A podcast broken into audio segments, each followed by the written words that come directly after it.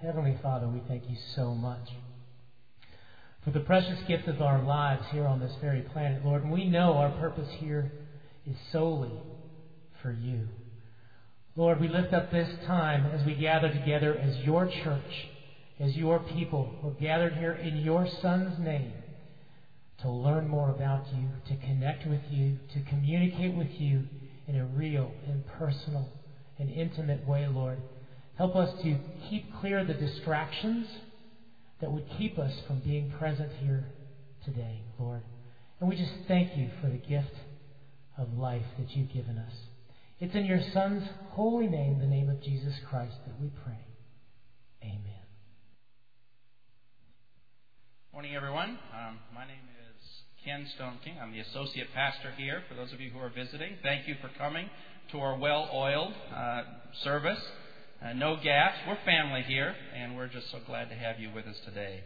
Uh, speaking of family, it was my great privilege to stand right here uh, last uh, evening and marry off my first uh, born son. So when Ron asked me several weeks ago to speak for him in his absence this morning, I said, you know, you mind if I pass that off to someone who I know is a very good Bible teacher? So it's my privilege this morning to welcome my uh, older, much older brother from uh, Memphis, Tennessee, who's in town for the wedding, and I've asked him to open the word with you. Burge, Stoneking, this is my church family. Well. Treat them well.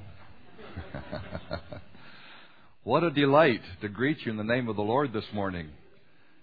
It's uh, exciting to see what Ken has been talking about at Rock Point Church and to come up and down this road and see the growth and the expansion that's happening, and then you're talking about three services and possibly four, how that you can represent Jesus Christ in this community. It is wonderful. Thank you for your welcome. And when we shook hands just a few minutes ago, a lady said, And you are Ken's father?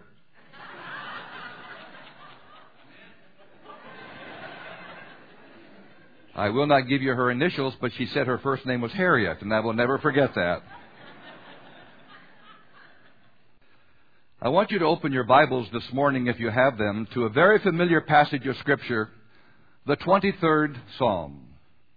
And you're saying to yourself already, I am so familiar with that psalm, I do not have to open my Bibles. Because that's a psalm that is designed for the children.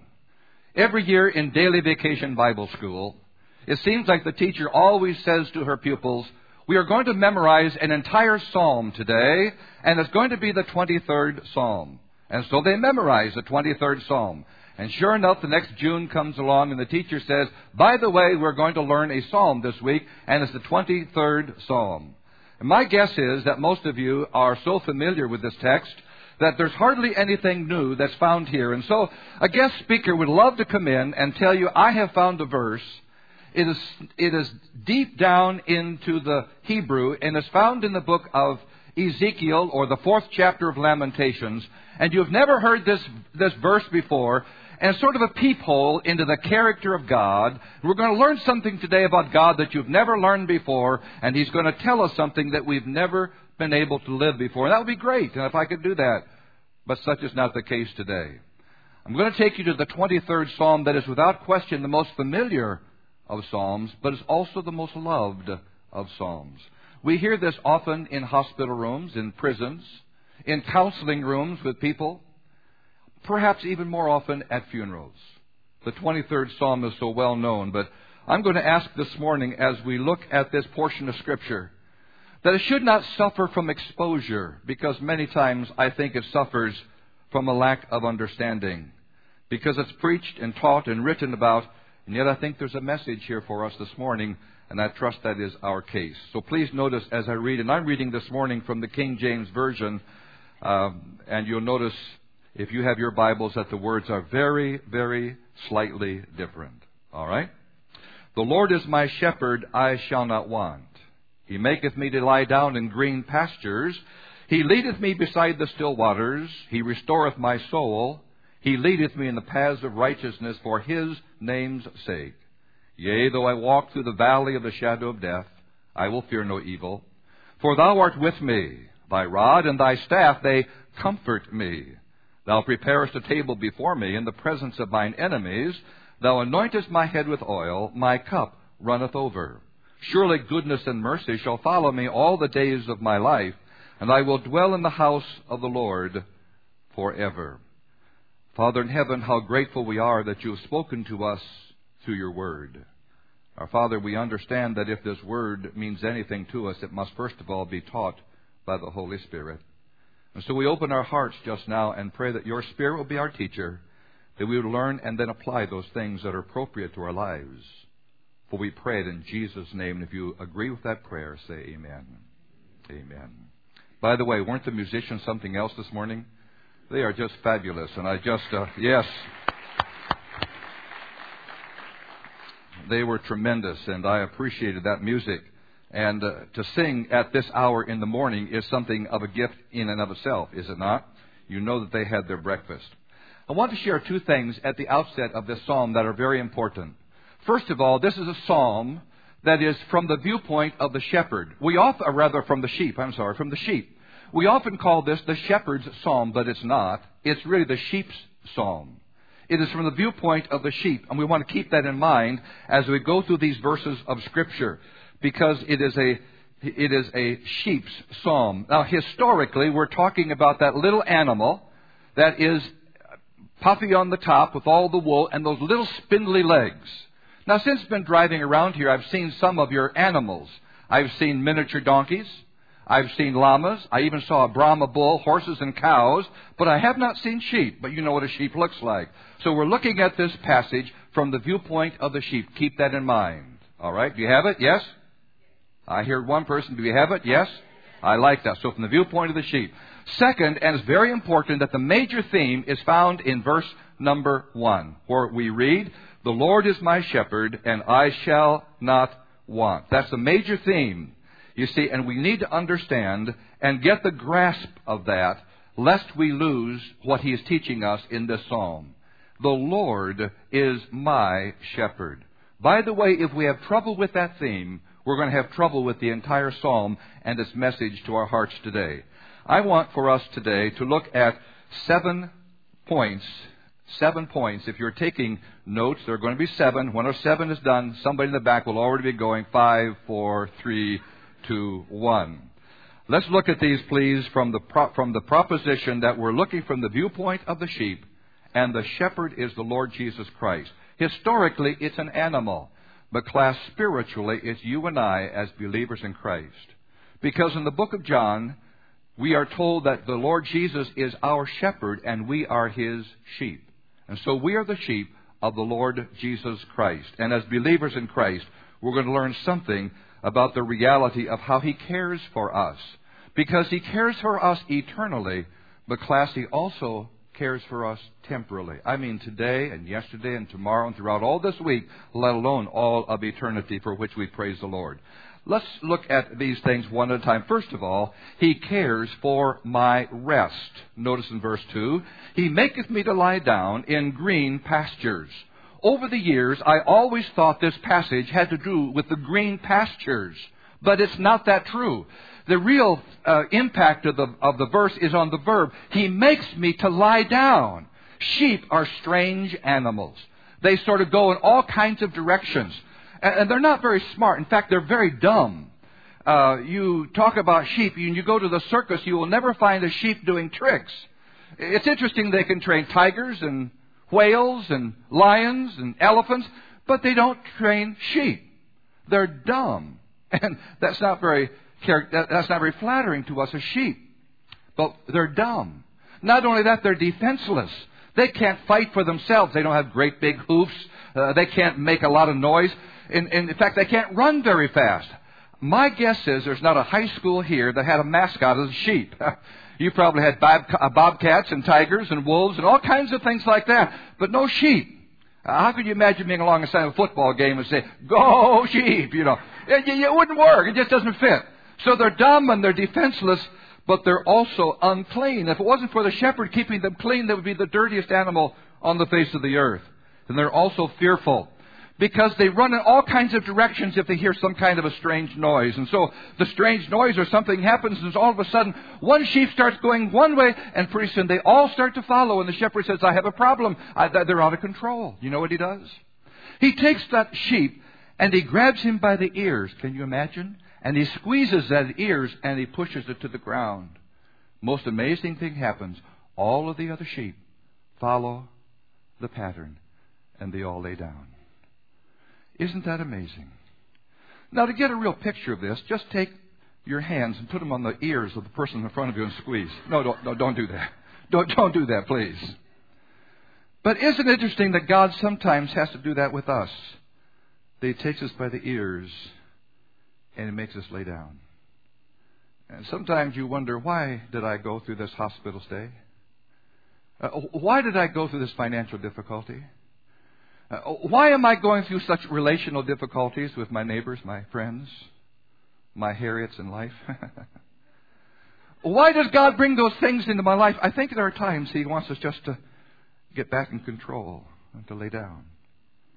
And then somehow with his finger on our lives, we cannot look to the right or to the left, and all we can do is look up. And it reminds us that he really is our shepherd. And he says, time for you to slow down and pay attention to what I have for you. He causes us to rest. Well, not only that, as our shepherd, he gives us also refreshment. Look at verse number two. He leadeth me beside still or quiet waters. Now, the Hebrew uh, says that he leads us by waters of rest. Now, sheep do not like rushing waters. And so, if you're going to water your sheep, you would want to bring them along next to the river. And so, as the water is rushing by, and you would bring the sheep, and so they could drink from the river, but the sheep won't do that. See, the sheep are very fearful of drowning because if their coat gets wet, it's like a sponge and they could fall over and they could drown, which is very natural for sheep. They don't, they don't like the rushing water, and so the shepherd will take some stones from the river and he'll make a little, little dam beside the river. And so it's still, and so the water would creep in. Now the sheep can come and, and they can drink. So he dams up a little spot that's quiet and is restful and no moving current. Isn't it great that God sometimes does that for us? I love the old hymn that says, there is a place of quietness. Where? Near to the heart of God. And there are times when He refreshes us by simply opening the window of heaven. It may be through a song, it may be through a verse, it may be through a story, it may be through a tape or a radio program. And all of a sudden you come face to face with eternity. And you realize that the lover of my soul loves me today. The one who cares for me for eternity is caring for me today, and he refreshes our souls. Well, He not only gives us rest, and He not only gives us refreshment, but I want you to notice in the third verse that He also gives us restoration. It says in verse number three, He restoreth my soul. Now, what does this mean? To have our soul restored. Uh, does it mean that He encourages when we are down? I'm so glad that He does that. Uh, I'm so tickled that when I'm down, He is my source of encouragement, but I don't think that's really what it means here primarily. Uh, I'm sure that's part of it. Does it mean that when He lifts me up when I'm discouraged? Yes, He does that. Uh, but I think there's something more here. The word restore is the word to turn back or to change direction. If I'm going in this direction, He wants to turn me around and to go in this direction. It's the same word that we use in the New Testament as repent. He wants to not only change our mind, but He wants to change our direction. And I must admit that as I walk through these years on this side of eternity, that sometimes I walk too far in the wrong direction, and He has to stop me and restore my soul and turn me around. Uh, and that often happens on the inside because my mind has to be changed my heart needs to be changed before I'm restored and brought back to where He needs me to be. Lambs can be stubborn. Little lambs can be stubborn. I learned a long time ago that you spell stubborn S T O N E K I N G. I've been told that many times. If you know my brother, maybe you understand that as well. I don't know. But sheep can be very stubborn. In fact, sheep, little lambs, get all concentrated with one thing, so they'll eat, eat, eat, eat, eat, and they'll work their way eating, and they'll pretty soon get into a kind of a precipice or a dangerous place. And they stand there, they don't know what to do because they're dumb. And so they bleat. Isn't it interesting that when we get on the edge of things, what do we do? We say, Oh Lord, how do we get here? How do we get out of here? And then the shepherd comes with that long shepherd staff. And he grabs us and he brings us back to a place of safety. See, He changes our mind. He restores us. But little lambs are sometimes so stubborn that their habits don't change, and so pretty soon they're out there again and they're ready to bleat. Well, now the shepherd's got to take a little bit more evasive action. So he picks up that little lamb and he breaks the leg of that lamb. And then he puts oil on the lamb's leg, and then he puts a splint on it. Then he carries that lamb because he can't walk. And you've seen the picture of Jesus and the lamb, and says, What a beautiful picture! Not to the lamb. he hurts. His leg's been broken. He can't walk. Then the most amazing thing is when he can walk, the, sheep, the little, little lamb is put down. You know, you know where the lamb is? Is he running? Oh no, he's right by the shepherd. Stays right by the shepherd. See, because he knows he doesn't want to get hurt again. Our shepherd does that to us, doesn't he? And sometimes he has to break our leg. Or as you sung this morning, when the rain comes, Lord, I don't want the rain. And he says, I got to bring you some rain because I need to change your direction. You've been moving in this direction so long. You're so consumed with your work. You're so consumed with your family. You're so consumed with living that you've forgotten about me. And I need to bring you back. I don't want to break your leg, but I need to bring you back to me. I'm so glad that my shepherd cares enough for me that he restores my soul. Aren't you? Amen. He, he restores my soul. And on this side of glory, we may never know all that he's doing, but he's restoring our soul. Well, there's another. Now, fourth, I want you to notice that he he's concerned for my reputation. Look at the end of verse number three. For he leads me in paths of righteousness for his name's sake. Now, what's he talking about? I think he's talking about his reputation. You see, because when he changes our lives, he brings us to a path of righteousness and right living, and that's what he wants to do. And uh, first of all, he's concerned about the reputation of the shepherd. See, if the shepherd loses a sheep to a wolf, he has lost some of his income, for he no longer has the wool and he no longer has the sheep. I mean, if he only had 10 sheep to start with and he lost one, he's down 10%. I think that math is right. So the reputation of the shepherd is at stake, but also the reputation of the sheep.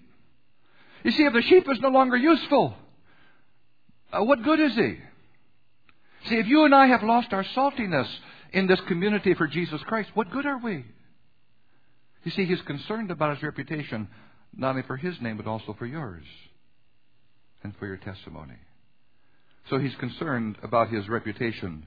That's why he says he leads me in paths of righteousness for his name's sake. Sometimes we simply have to say, Lord, is this the right path? Or is this, am I going in the right direction? And he's so delighted to be able to tell us that he is. Now look at verse number four. The fifth point I want you to notice that he cares for my restlessness. Look at this. Yea, though I walk through the valley of the shadow of death, I will fear no evil. For thou art with me, thy rod and thy staff, they comfort me. Now, most of your Bibles, you'll notice the word death is not there, and it isn't found in the Hebrew, but we somehow have gotten that, so we've memorized it. This really means a dark place, a dark shadows. Celia and I, my wife and I, were in Israel at the end of January. We begin to see some of the terrain of Israel that there's a great Judean fault that comes from the northern all the way to the southern part and on into Africa. And so it is not a flat and level place. It's a very hilly and rocky place. So in the wintertime, when the snows come and they begin to melt and they create great ravines, and these ravines are hiding places for wolves who love sheep. So the shepherd has to be very careful how he brings them now from the low places where it's warm in the wintertime to the higher places where the new grass is. He has to be careful how he cares and leads those sheep. Not through the dark valleys where the enemy is hiding. And so he is caring for us in terms of our of our of our uh, restlessness. He comforts me in dark and dangerous places. You been there? Uh, some dark and dangerous places in your life, and He cares for you. I love that fact. Maybe you've seen the movie The Hiding Place. Corrie ten Boom is holding in one scene her sister Betsy. And as she's holding her, you can, see, you can hear the oboes in the background bringing up the theme of the film. And Betsy looks into Corrie ten Boom's eyes and she says, There is no pit so deep that He is not there. Isn't it good to know that when He promised that You're never to leave us, never to forsake us, that we can count on that promise? Amen. See, He cares my restlessness, and He wants me to be reposed and to rest in Him. Well, there are deep valleys. Well, what about this rod and the staff that comforts? We already talked about the staff. When we go too far, He may bring us back. But how about the rod? That rod is, a, is like an oak club, and on the end is a great knot. And the shepherd will pound into that knot bone and metal, and it becomes a, a club for him to keep the wolves away. And then there are times when the sheep are all at rest, and he sees a wolf just beyond, and he takes that and, he, and kills the, the wolf that's back behind the sheep. You ever feel like that sometimes? You're standing out, God takes care of us. I wonder from this side of glory how many times He has cared for us with His rod in caring for our enemies, and we're not even aware of it. And I'm so glad that His rod and His staff, they comfort me. There is no enemy that is so great that He cannot defeat. There is no joy that He is not willing to give. I'm so glad that He's my shepherd, aren't you? Well, let's continue. Notice, by the way, if you need a verse in terms of darkness. And sometimes we live in the darkness called loneliness. God's always there. There's a verse, if you have your Bible, and you may want to write it down for your blessing later, in chapter 4, Psalm 4, and verse 8. Let me read it for you. I love this. Especially you ladies who have men who travel a lot. For 25 years, I've been traveling almost every other week, someplace. And so for the last 25 years, my wife and I have been married 12 and a half. And uh, we got to somehow recoup that other 12 and a half that we lost. And we're about to do that when I retire in another week. Verse 8 of chapter 4, of Psalm 4, and this is so great. Listen to the words. He says, I lay both, uh, I will both lay me down in peace and sleep. Do you know there are folk that go to bed every night and they're so worried about what's going to happen the next day? Peace is a wonderful blessing of God. I will both lay me down in peace and sleep, for thou, Lord, only makest me to dwell in safety. Isn't that a great verse? Mark it down, put it on your mirror, memorize it this week. All right, back to Psalm 23. He not only cares for my rest and my refreshment and my restoration and my reputation, he not only cares for my restlessness, but notice he also cares for my revitalization. Now look at verse number five. If you've already checked me out, please come back. You know, speakers are always welcoming people back. You know that, don't you? I mean, since I've been talking, some of you have been already making reservations for lunch. Some of you are wondering where you're going to be tomorrow. You can't wait to get your bathing suit on. You know, you, so every so often I have to keep, welcome back, welcome back. Welcome back. We're in chapter, chapter 23 of the Psalms, and we're in verse number 5. This is perhaps the most difficult verse to explain because everybody says, well, this has to do with the Holy Spirit because it's talking about anointing with oil. But remember our premise, and that is that we are looking at this from the viewpoint of the sheep. And because of that, let's stay consistent. Thou preparest a table before me in the presence of mine enemies. If you were to invite my wife and me to your house today, and we would come to your house and we sit in your beautiful living room and we would visit for about an hour. And then the lady of the house would say, it's time to come to the table. So we go to the table and we'd sit there for another hour and visit and said, well, it's been a wonderful time having you here. I hope that you can come back someday. And we leave. But we've not eaten anything. We've not drunk anything. You see, there's something about preparing the table that you expect to eat and you expect to drink. And so when you look at this passage of Scripture, the first thing that comes to your mind is that there's a revitalization. He feeds me. And that's important. He feeds me. He prepares a table. But notice that there are, are sometimes enemies. See, when the shepherd prepares to feed the sheep, he takes them to a place where there's new and nourishing grass. Now, before he does that, he prepares the table. How does he do that? He takes that staff and he goes across the grass. And he finds out if there are those little holes where the adders are, those little snakes. And when they, those snakes feel those sheep on top of the ground, those little adders like to come up through those holes and bite the face and the nose of the sheep. And so the shepherd will take that little pouch of oil, the pungent smell, and pour it on the oil, on the hole, so that little adder won't come up and bite the sheep. He prepares the table. Then it says, He anointeth my head with oil. What does that mean in terms of the sheep? the shepherd takes that same oil and takes that sheep and just smears a little on the face and the nose of the sheep.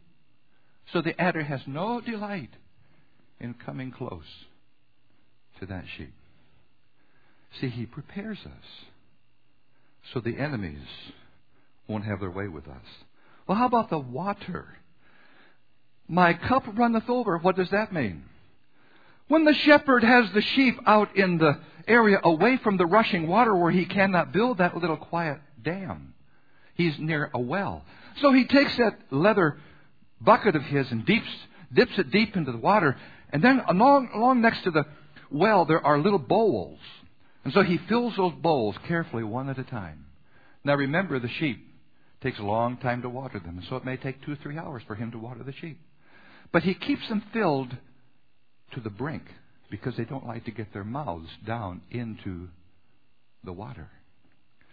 So they are filled to overflowing.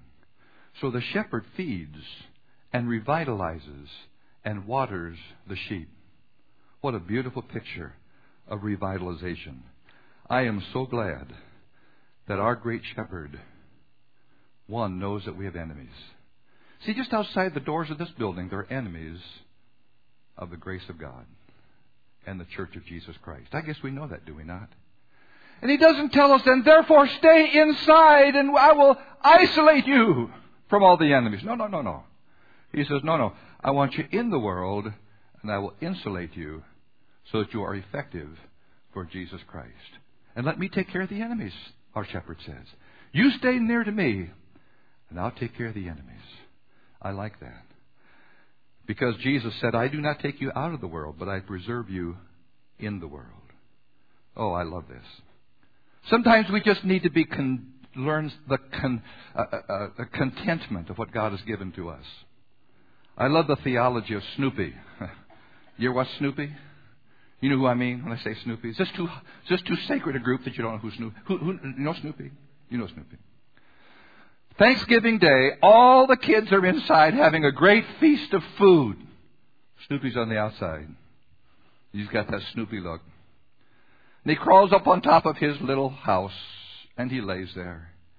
And he says, It could be worse. I could be a turkey.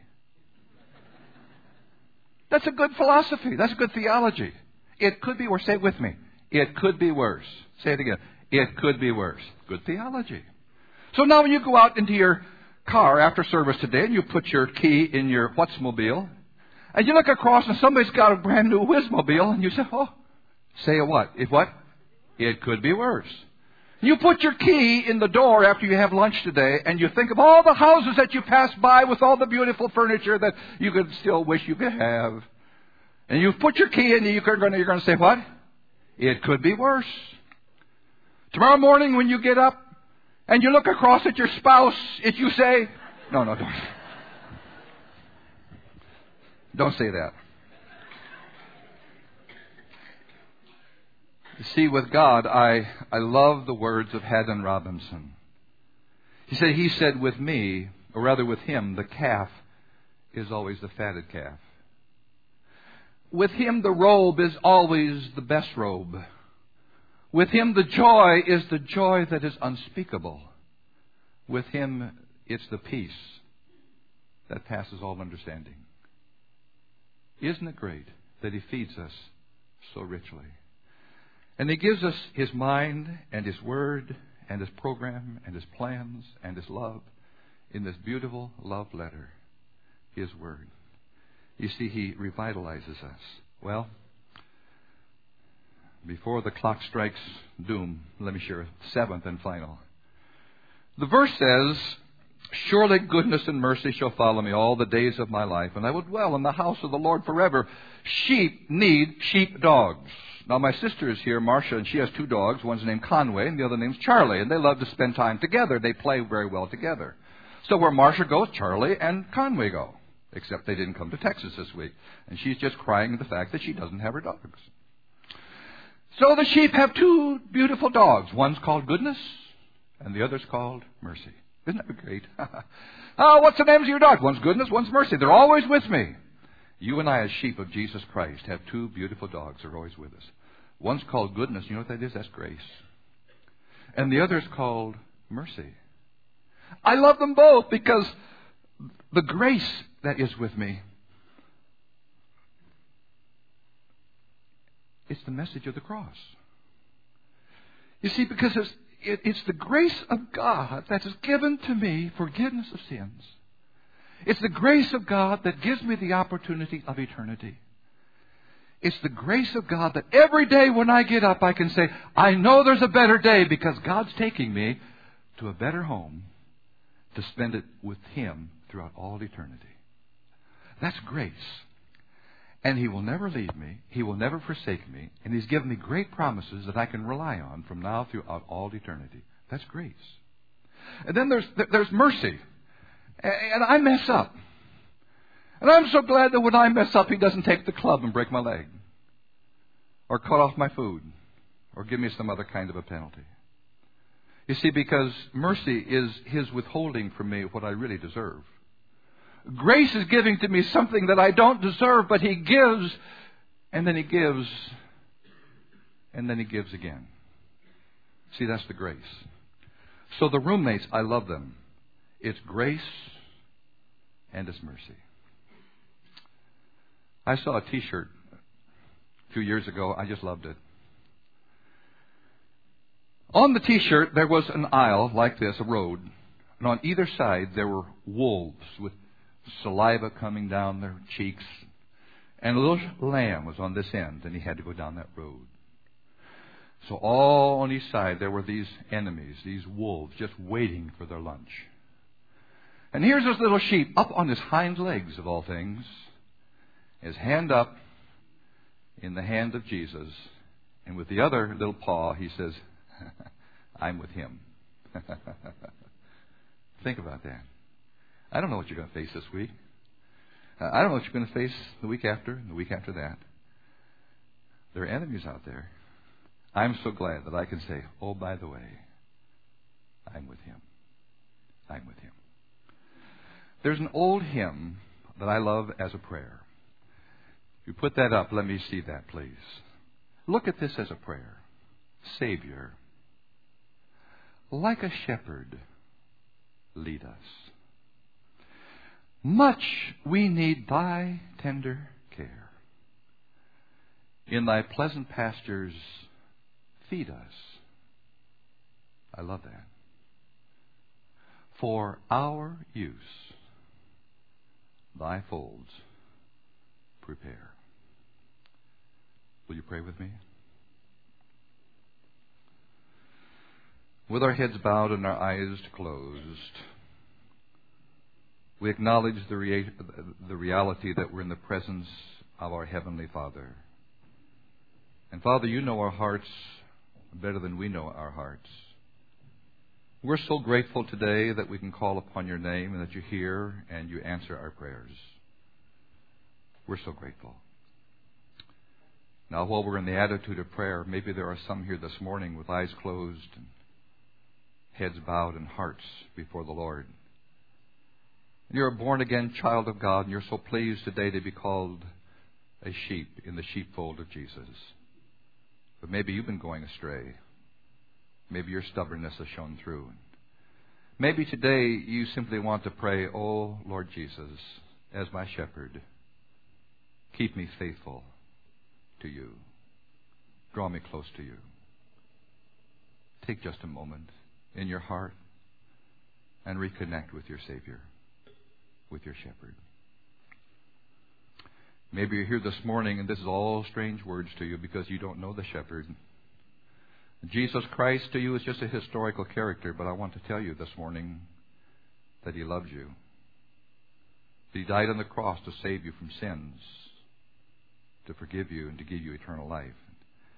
And maybe you don't know Him, but you can know Him this morning by simply also in the silence of your own heart and your prayer, simply say, Lord Jesus, I believe what the Bible says that you're the Son of God, that you died on the cross for sins. And I believe the Bible says, when I believe the Bible when it says that I'm one of those sinners. And I believe that when I just put my faith, my trust in you today, right now, that you'll save me and cause me to be a child of God. Father, I want to do that right now. right now. Father, we delight today to know that you are our shepherd. We're so grateful today that you've given us your word and the assurance that one day you'll take us home to be with, with you in glory. For every decision that has been made in this room this morning, seal it, Father, with your Spirit and cause us to be different men and women and young people because we've met with you in this hour. In Jesus' name, if you agree with that prayer, say amen.